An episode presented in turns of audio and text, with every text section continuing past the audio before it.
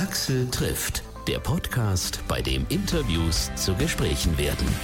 Super, dass ihr hier gelandet seid. Ich bin Axel Metz. Ich freue mich sehr über jeden neuen Abonnenten, über jeden neuen Hörer. Dankeschön fürs Bescheid sagen, wenn es euch gefallen hat. Und ich würde euch ganz lieb bitten, diesen Podcast weiter zu empfehlen bei allen, die sich sowas gerne anhören. Unter euren Freunden, Bekannten, Verwandten in der Familie, den Kollegen, wen auch immer ihr kennt. Dankeschön. Heute habe ich einen Gesprächsgast, mit dem ich lange nicht persönlich zu tun hatte. Johannes Strate, Sänger von Revolverheld. Und wir müssen natürlich über viele, viele Dinge reden. Unter anderem auch über Fußball. Denn Johannes ist ja ein Fußballfan. Und das letzte Mal, als wir miteinander gesprochen haben, war der HSV noch in der ersten Bundesliga. Oh wow, das ist, das ist ja schon noch eine andere Zeitrechnung eigentlich. Das ist davor, also die ja. Zeit davor mittlerweile, ja. muss man ja sagen. Ich bin ja Werder-Fan. Ich finde es natürlich total bitter, dass wir jetzt auch noch da unten sind. Und ähm, deswegen, äh, ja, also eine wahnsinnig starke zweite Liga ähm, wünscht man wirklich keinem, der sich da um den Aufstieg prügeln muss. Ähm, ja, bitter. Bittere Jahre für den Fußball in Norddeutschland, sag ich mal. Aber schön, dass Dynamo Dresden jetzt wieder in der zweiten ist und auch öfters mal nach Hamburg kommen kann. Na, immerhin, ja. Man muss es auch positiv sehen. Eure Single Abreißen, ich habe die mir angehört und habe so im ersten Moment gedacht, okay, worum wird's wohl gehen mit, mit Abreißen? Und das ist dann, glaube ich, sehr, sehr schnell klar geworden für mich, dass es so auf eine persönliche Ebene geht. Abreißen, neu aufbauen, neues Wagen. Wie oft machst du das so im persönlichen Bereich? Ah, ich glaube, als äh, Kreativer, als Musiker musst du das immer mal wieder machen, dich selbst hinterfragen, Altes einreißen und nicht immer wieder dieselben Pfade gehen, dieselben sicheren Wege wandeln. Ähm, sonst wird es irgendwann auch langweilig und äh, du kommst nicht mehr aus dem eigenen Saft, in dem du kochst. Deswegen mache ich das schon relativ häufig, ähm, dass ich immer mal wieder Neues ausprobiere, gerade beruflich. Und ja, klappt gut. Gehst du, bevor du anfängst abzureißen, erstmal in dich und überlegst, wo gibt's Ecken und äh, Winkel in deiner Persönlichkeit, wo du sagst, da müsste ich vielleicht mal ran? Oder ja, gehst du da relativ also, entspannt ran? Ja, ja, ja, das ist natürlich immer eher ein innerer Monolog, wie dieser Song das ja auch ist. Und ähm, äh, ich fange da immer erstmal bei mir an und, und versuche zu reflektieren und zu schauen, was gerade wichtig ist und ähm, was vielleicht überflüssig ist und wo äh, eine Veränderung mal nötig wäre. Wie oft reißt ihr so die Band ab, um sie wieder neu also aufzustellen? ähm, ich sag mal, soundlich versuchen wir schon immer wieder neue Pfade zu gehen und auch jetzt mit dem Songwriting, ich sag mal, leichter war jetzt kein ähm, typischer Song. Der klingt dann schon anders als, sagen wir mal, Spinner vor zehn Jahren. Ähm, deswegen versuchen wir da schon äh, auch immer wieder Neues auszuprobieren. Also, sag mal, jedes Jahr gibt es bei uns schon eine Art Neuanfang. Leichter, dazu habe ich gelesen, wir sind Kinder der 80er, hast du gesagt. Inwiefern haben dich die 80er musikalisch geprägt? Ja, ich bin 1980 geboren. Ähm, mein Vater hat damals sehr viel The Police gehört und ich fand Aha toll und Toto und so. Ähm, klar, ist halt die erste Musik, die ich damals äh, bewusst wahrgenommen habe. Deswegen prägt einen das natürlich schon sehr. Dann kam Roxette, super. ähm, und dann kam eben die 90er mit Grunge. Die haben dann so meine Identität sehr geprägt, äh, als es dann daran ging, die erste Gitarre in die Hand zu nehmen und, und die ersten Bands zu starten. Aber die 80er ist natürlich ein Sound, äh, der mir sehr präsent im Gedächtnis geblieben ist. Hm. Weil du gesagt hast, äh, Toto und Duran Duran, aha, fandst du toll. Gibt's da einen Song von Toto, wo du sagst, ja, das war der, der hat mich mit der Nase draufgestoßen?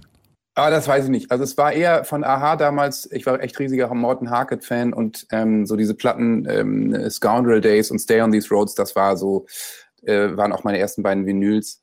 Ähm, äh, das, das war, war damals so der Sound, wo ich dachte, mein Gott, was für Melodien, wie singt denn dieser Typ und was schreiben die denn für Songs? Also ähm, Aha war schon, ich sag mal, 86 bis 88 bei mir ein großer Einfluss. Da hast du also mit sechs schon Taschengeld in den Plattenladen getragen? Ja, vielleicht mit acht. Ich, obwohl, das war sicherlich nicht Taschengeld. Also mein Papa hat die Platten dann wahrscheinlich bezahlt. Aber du durftest aussuchen und damit war es ja im Prinzip ja. dann deine Platte. Aha war damals, weiß ich zum Beispiel noch in der Bravo auch riesengroß. Und ähm, vielleicht kam es darüber. Vielleicht hat die Bravo mir Aha nahegebracht. Ja, vermutlich ja. Aus heutiger Sicht, was aus deiner musikalischen Kindheit hat heute noch Bestand? Weil es gibt ja so Sachen, wenn man noch relativ klein ist, hört man halt das, was die Eltern hören ja. und dann findet man das toll. Und äh, einige Sachen sagt man dann, ja, da war ich ein Kind. hat ja. mich damals also, begeistert. Was hat, was hat für dich heute noch Bestand? Muss ich sagen. The Police ist geblieben, die sind ja eigentlich eher eine Band aus den 70ern, aber Sting ist halt sehr geblieben. Sting ist immer noch ein großer Einfluss und äh, ich fahre immer noch äh, gerne, wenn es denn möglich ist, mal durch die Welt und gucke mir Sting-Konzerte an, der auch sich eben immer wieder ganz krass neu empfindet und von Mittelalter Minnegesang gefühlt bis äh, zu äh, Rock'n'Roll-Platten schon alles gemacht hat. Ähm, Im Moment ist er mit, mit einer eher Police-artigen Truppe unterwegs, mit Josh Freeze an den Drums, der äh, zum Beispiel auch bei Perfect Circle getrommelt hat, so ungefähr. Also ähm, äh, toller Musiker, der wahnsinnige Songs schreibt, tierisch singt und ähm, ja, von Sting äh, bin ich, glaube ich, Fan, seit ich sechs bin und jetzt mit 41 bin ich es immer noch. Ja, der Mann hat Bestand, tatsächlich. Das ist wahr. Als du dann in den 90ern deine eigene Musikmischung unabhängig von den Eltern entdeckt hast, was war so dein, so für dich so der Urknall? Also ganz klar Pearl Jam 10. Ähm, die Platte war für mich so der, äh, ja, auf einmal waren es nicht mehr diese glatt polierten Sachen, sondern auf einmal wurde es langhaarig und roh und dann kam Pearl Jam und dann kam Nirvana und Soundgarden und Alice in Chains. Ähm, das war dann Wahnsinn, finde ich. Da habe ich echt alles mitgenommen, äh, fand's tierisch und ja, Pearl Jam schon etliche Male live gesehen, Eddie Vedder schon live gesehen und äh, das war eine totale Revolution für mich. Gibt's heute irgendwo Bands, wo du sagst, ja, die haben mich so in den letzten paar Monaten gekickt, die haben mich da irgendwo erwischt, wo ich sage, habe ich vielleicht nicht mit gerechnet? Also ein paar Monaten ist gut. Ähm, ich sag mal, 2004 haben mich die Killers ziemlich erwischt mit Mr. Brightside und so. Das war äh, nochmal so eine Band, wo ich dachte, okay, tierisch, äh, wahnsinnig gut, klang total britisch, kommen ja aber aus Las Vegas. und ähm, dann später, war, also oder auch parallel war es dann schon Coldplay, die auch einfach immer wieder sich neu erfunden haben und neue Sachen gemacht haben. Äh, jetzt aus den letzten Jahren eine gute Frage. Ein Künstler, den ich echt super finde, ist The Night Game. Der hat früher bei Boys Like Girls gesungen und macht jetzt seine eigenen Sachen. Und der produziert das echt so derart geil auf den Punkt ähm, und macht das so konsequent, dass ich da wirklich eigentlich wirklich von jedem Song, von jeder Platte, die er rausbringt, total Fan bin. Ihr habt ja im Prinzip wie alle anderen durch Corona eine sehr verrückte Zeit als Musiker erlebt. Konzerte verschieben, dann äh, hat man irgendwo wieder Neues am Start, was man unter die Leute bringen will, verschiebt von einem Termin auf den nächsten. Dieses Jahr dürft ihr endlich wieder ran, zum Beispiel auch in Dresden. Ich glaube, das, das zuckt euch schon gewaltig in den Fingern. Ja, klar. Also wir sind natürlich eine Band, uns gibt es seit 20 Jahren und wir haben immer live gespielt. Am Anfang haben wir erst mal drei Jahre live gespielt, bevor wir das erste Mal ernsthaft im Studio waren und eine Platte aufgenommen haben. Und dann haben wir immer ein bisschen aufgenommen, zwei, drei Jahre live gespielt, bisschen auf so ich meine, es ja, gibt ja mittlerweile komplett andere Künstlermodelle. Leute, die nie touren, immer einzelne Songs rausbringen und so ist ja auch völlig okay. Aber für uns war es halt immer die Straße, die Bühne und unterwegs sein. Und ähm, ich hätte nie gedacht, dass mal irgendwann was kommt, was uns das nehmen kann sozusagen. Und jetzt haben wir ähm, eigentlich zwei Jahre letztes Jahr vor Autokinos, vor, vor Autos ein bisschen in den Autokinos gespielt, aber zwei Jahre nicht richtig gespielt. Und wir hatten jetzt vor ein paar Tagen Auftakt in Wiesbaden und sind eigentlich komplett eskaliert und die Leute auch, weil sie alle so froh waren, dass wieder was äh, passiert. Und ähm, das ist einfach toll. Also ich äh, habe dann auch, haben wir erst festgestellt, wie sehr wir dieses Gefühl eigentlich vermisst haben. Nun äh, sind ja die Konzerte im Sommer jetzt eigentlich durch die Bank Open Airs und äh, auch die sind sozusagen ein kleines bisschen kleiner gestrickt, als es normal gehen würde, was so die, die Venues angeht. Das ist schon komisch, wenn man eigentlich so technisch gesehen ausverkauft hat, aber die Freilichtbühne beispielsweise in Dresden ja. ist dann trotzdem leerer, als es eigentlich sein könnte. Total. Also das ist natürlich schräg, aber wir sind im Moment wirklich froh, dass wir spielen können, dass wir rausgehen können. Und äh, die Leute, die da sind, die feiern auch oft äh, ab für zehnmal so viel so ungefähr, weil die sich natürlich so freuen, dass sie ein Ticket gekriegt haben und dass da mal wieder jemand spielt und so. Ähm, deswegen äh, freue ich mich einfach dieses Jahr, dass wir unterwegs sein können, dass es überhaupt wieder möglich ist und nächstes Jahr wird dann sicher auch nochmal mehr möglich sein. Aber dieses Jahr ist großartig. Wir spielen 22 Konzerte und ich freue mich sehr, mal wieder im schönen Dresden zu sein, ähm, wo ich mir meistens immer noch äh, einen halben Tag freischaufel, ein bisschen das Flair der Stadt aufzusaugen, weil das ja nun wirklich sehr äh, einmalig und besonders ist. Ähm, und deswegen freue ich mich rauszukommen, Konzerte zu spielen. Also äh, im Moment überwiegt eher die Dankbarkeit. Das glaube ich dir gerne, weil äh, wenn man so gar nicht sich ausdrücken kann mit den Sachen, die man da ja, ja. Äh, im Studio zusammengetüftelt hat. Das ist schon grausam. Wie habt ihr eigentlich so als Band diese Zeit des nicht wirklich was machen dürfen erlebt? Ja, komisch natürlich. Ähm, wir haben sehr viel ähm, Videokonferenzen dann gemacht, was auch skurril war. Wir wohnen in derselben Stadt und aber man durfte sich eben nicht so viel treffen. Und dann haben wir sehr viel geschrieben, massenhaft Songs geschrieben und dann hin und her geschickt, produziert mit verschiedensten Produzenten in Berlin, in Wien, in Hamburg. Also ähm, da ist echt sehr viel entstanden und äh, deswegen bringen wir jetzt eben auch viele Songs raus und dann hoffentlich im Herbst auch eine Platte.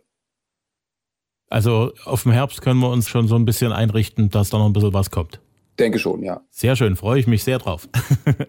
du hast gesagt, Autokino-Konzerte habt ihr letztes Jahr gemacht. Also ihr habt auch schon eine, so eine Strandkorb-Open-Air-Geschichten gemacht, wenn ich das richtig mitbekommen habe. Hat das Auswirkungen auf die Shows, die ihr in Zukunft spielen werdet, gehabt? Also wo ihr sagt, also da sind uns Erkenntnisse gekommen, die wir bei regulären Konzerten nicht hätten. Ja, also ich meine, gestern, letztes Jahr war es ja total aus der Not geboren, ähm, eben vor Autos, aber es war trotzdem eine einmalige Erfahrung. Will ich auch nicht missen, kann ich irgendwann meinen en Enkeln erzählen. Du, ich habe damals im Autokino gespielt. Wirklich verrückt, warum? Und ähm, ähm, dieses Jahr kann ich es noch nicht einschätzen, aber im Endeffekt sind die Emotionen und das auf der Bühne stehen dann doch dasselbe. Ähm, ich glaube jetzt nicht, dass man großartige Erkenntnisse gewinnt, dass man sagt, keine Ahnung, wir müssen jetzt mal einen Song unbedingt so spielen, weil das klingt dann irgendwie besser. Nee, ähm, großartig anders von der Emotion ist es dann eben doch nicht. Hm. Zum Glück. Letztes Jahr hieß es ja öfters, also, also wenn ihr schon mal irgendwie ein Konzert spielen dürft, liebe Künstler, aber dann bitte schön, äh, schön aufpassen, dass die Menschen, die da sind, dass die auch wirklich schönartig sitzen bleiben und das widerspricht ja eigentlich einer guten Rockshow. Das stimmt. Ist es da dieses Jahr ein bisschen, bisschen anders für euch so vom Gefühl her? Ja, dieses Jahr ist es auf jeden Fall entspannter. Die Leute sind ja, was natürlich letztes Jahr nicht so war, alle getestet oder eben schon geimpft. Deswegen gibt es ja ein, ein gewisses Sicherheitsgefühl, gibt das ja schon. Ähm, alle haben so ihre Plätze, aber stehen natürlich auf und tanzen und singen und freuen sich. Und ähm, das ist schon viel gelöster als letztes Jahr, muss man sagen. Wie wird sich die Show so darstellen? Also ich spreche jetzt mal die junge Garde in Dresden an. Ja, Du, also wir können äh, relativ normal agieren und äh, es sind einfach nur ein bisschen weniger Leute da.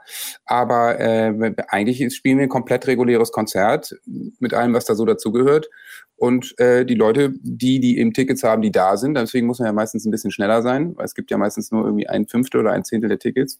Ähm, die können völlig normales Konzert erwarten und können sich auch äh, so benehmen. Ja, das klingt auch äh, wirklich sehr, sehr ordentlich. Da freue ich mich, ja. wirklich. Aber nichts ist schlimmer, als wenn man schaumgebremst agieren muss auf der nee, Bühne. Nee, das ist dann nicht so. Du hast da dann deinen Bereich und dann kannst du machen, was du willst und dann kannst du irgendwie mit deiner Liebsten oder deinem Liebsten Fläschchen Wein reintrinken und eine gute Zeit haben. Abgesehen davon, dass du deinen Enkeln mal erzählen kannst, dein Papa stand auf der Bühne vor so und so viel tausend Autos und die haben äh, zehn Minuten lang ohne Pause Lichthupe gegeben. Und ich bin trotzdem nicht weitergefahren. ja. Was hat dich noch so im, im letzten reichlichen Jahr geprägt, verändert oder was hat dich zu neuen Einsichten gebracht? Ja, also natürlich erstmal, dass Familie wahnsinnig wichtig ist und dass man dankbar sein kann für das, was man hat. Die Einsicht hatte ich natürlich vorher auch schon ein bisschen, aber es war schön für mich, dass ich mich einfach so viel um meinen Sohn kümmern konnte, wenn auch Homeschooling jetzt nicht meine Lieblingsaufgabe ist und seine glaube ich auch nicht.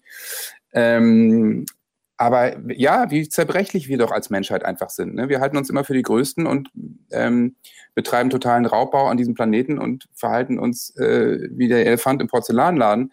Aber die Natur ist einfach dann doch mächtiger als wir. Und wenn die dann mal zurückschlägt, dann wird es halt bitter. Und ähm, ich glaube, wir sollten jetzt wirklich langsam mal aufhören, so weiterzumachen wie vor der Pandemie, sondern einfach aus bestimmten Sachen auch lernen und ganz, ganz schnell zusehen, ähm, dass wir einfach diesen Klimawandel irgendwie einbremsen. Und alle konservativen Stimmen, die dann irgendwie so, ja, macht mal langsam, ihr Ökoterroristen und so, da platzt mir echt der Kopf. Also ähm, Ökoterroristen sind Menschen, die sich um unser Gemeinwohl äh, Sorgen machen und nicht nur an sich selber denken. So sieht's nämlich aus. Und ähm, vielleicht sollten wir einfach alle mal ein bisschen mehr ans Gemeinwohl denken und nicht nur an den eigenen Wohlstand. Hm. Was bedeutet das für dich in deinem Privatleben? Hast du da irgendwas in der letzten Zeit geändert, wo du sagst, also das habe ich vorher vielleicht nicht so gesehen oder äh, das habe ich einfach mal jetzt so für mich erkannt und das mache ich jetzt so? Ja, ich habe das jetzt nicht in den letzten, also wegen Corona in dem letzten Jahr geändert, sondern in den letzten zehn Jahren versucht, einiges zu verändern. Ähm, äh, ich fahre keinen Benziner mehr, zum Beispiel fahre unsäglich viel Fahrrad, muss man sagen. Ich äh, fliege im Inland so gut wie gar nicht mehr. Und ich meine, wir sind ja wirklich viel unterwegs, aber dann nehme ich mir halt einen halben Tag und fahre mit der Bahn, anstatt eine Stunde in den Flieger zu steigen. Wir haben hier sehr gute Märkte in Hamburg, muss man sagen. Ich kaufe einfach sehr viel auf dem Markt. Und dann ist natürlich erstens alles unverpackt und zwar jetzt direkt vom Erzeuger. Also so, die kommen dann hier aus dem Hamburger Umland, sind irgendwie 25 Kilometer gefahren und äh, das Zeug ist frisch, es ist ja auch gesünder. Ähm, also da kann man schon viel machen und gerade Plastikverpackungen geht schon auch gerade zurück, aber muss mehr passieren. Ähm, sowas eben, was, was Reisen angeht. Aber ja, ich, ich glaube, das Wichtigste ist einfach, dass da die Industrie jetzt loslegt. Also wenn man sich anschaut, wie VW immer noch versucht äh, zu verschleppen, ist es einfach unmöglich. Also ich meine, Elektroautos werden gefördert. Es gibt einfach jetzt auch Vorgaben und jetzt muss man einfach langsam mal loslegen, dass wir einfach weniger CO2 ausstoßen. Hm. Ich schätze mal, damit hängt auch diese Aussage zusammen, für kein Geld der Welt kriegt man mich auf ein Kreuzfahrtschiff. Ja, so ist das, genau. Also ich, Kreuzfahrtschiff ist ja deswegen einfach so, so, so, so eine Drecksschleuder, weil die Leute eben hinfliegen, dann irgendwie sieben Tage, zehn Tage auf diesem Schiff sind, die unendlich viel in die Weltmeere äh, ablassen und dann noch zurückfliegen. Also unnachhaltiger geht es halt nicht. Wenn man das macht, dann ist äh, der, der ökologische Fingerabdruck fürs Jahr versaut und das Karma-Konto auch mit, nur mit negativen Punkten gefüllt. Das muss einem einfach bewusst sein. Aber auch da muss die Industrie eben äh, dann diese Milliarden, diese einnehmen, und ich meine, die Kreuzfahrtindustrie ist riesengroß, äh, und für nachhaltige Lösungen sorgen. Und ich meine, es gibt Solarpanel für Schiffe, es, es gibt äh, Elektroantriebe, da passiert ja eben viel, aber das muss eben noch viel mehr vorangetrieben werden. Und also bevor es das nicht gibt, steige ich auch nicht auf ein Kreuzfahrtschiff. Nee. Hm. Und das, obwohl vor Corona die Kreuzfahrtschiffe Pop- und Rockmusiker immer mehr für sich entdeckt haben. Es gab ja schon einige, die sowas gemacht haben. Also ja. wenn es ökologischer wird, vielleicht auch mit euch. Wenn es ökologisch ist, dann kann man über alles reden, ja. Ja. Ihr unterstützt die Seenotrettung. Warum habt ihr euch konkret dafür entschieden? Weil ich einfach finde, dass die EU da wirklich sich beschämend verhält, äh, unsere Grenzen dicht macht und äh, einfach Leute elendig im Mittelmeer verrecken lässt. Und Sea-Watch oder Sea-Eye sind einfach Organisationen, die kümmern sich einfach um diese armen Menschen, die aus ihren Ländern flüchten. Das muss man ja einfach auch sagen, weil wir hier in der westlichen Welt im totalen Luxus leben, äh, Produkte kaufen, ähm, die dort unter menschenunwürdigen Bedingungen hergestellt werden äh, und die dritte Welt einfach vergessen. Also das darf man eben nicht vergessen. Das hängt schon global alles zusammen. Wenn es der dritten Welt so schlecht geht, ist das auch ein Grund dafür, warum es uns in der ersten Welt hier so gut geht. Und deswegen, wir können nicht nur die ganzen Vorteile mitnehmen und bei Kick oder äh, Topshop einkaufen ähm, oder Primark, sondern äh, wir müssen einfach auch zusehen, dass wir uns um die, die in dieser Konsumgesellschaft abgehängt in der dritten Welt, äh, dass wir uns die, um die einfach auch kümmern. So und ähm, deswegen können wir die nicht einfach verrecken lassen, sondern müssen uns da einfach auch kümmern. Müssen uns natürlich ganz genauso um die Probleme vor unserer Haustür kümmern, um die Leute, die hier abgehängt werden und die hier auf der Strecke bleiben. Das steht auf einem anderen Blatt, aber da kann man eben Äpfel nicht mit Birnen vergleichen. Es ist eben Aufgabe der Politik, äh, den, den Leuten in Deutschland eine gute Lebensgrundlage zu schaffen und äh, aber auch eben Aufgabe von so einem reichen Land, wie wir es dann immer noch sind, äh, auch international Verantwortung zu übernehmen und da nicht einfach Menschen einfach sterben zu lassen. Das ist einfach unethisch und deswegen engagieren wir uns da. Wir engagieren uns auf der anderen Seite aber auch im Inland zum Beispiel fürs SOS Kinderdorf, was eine tolle Organisation ist, weltweit, aber auch in Deutschland riesengroß und sehr viel Kindern ähm, einfach ein, ein schönes Leben ermöglicht. Und das finde ich, finde ich genauso wichtig. Hm, auf jeden Fall. Irgendwann, also es ist bekannt, dass ihr euch engagiert auf verschiedenen Ebenen. Irgendwo muss man sich trotzdem entscheiden. Was sagt ihr denen, die zu euch kommen und sagen, hey, könnt ihr uns nicht auch noch mit unterstützen? Ja, das ist natürlich so. Das sind dann die traurigsten Absagen, die man eben machen muss. Äh, es geht natürlich nicht von der Zeit, äh, von dem Aufwand.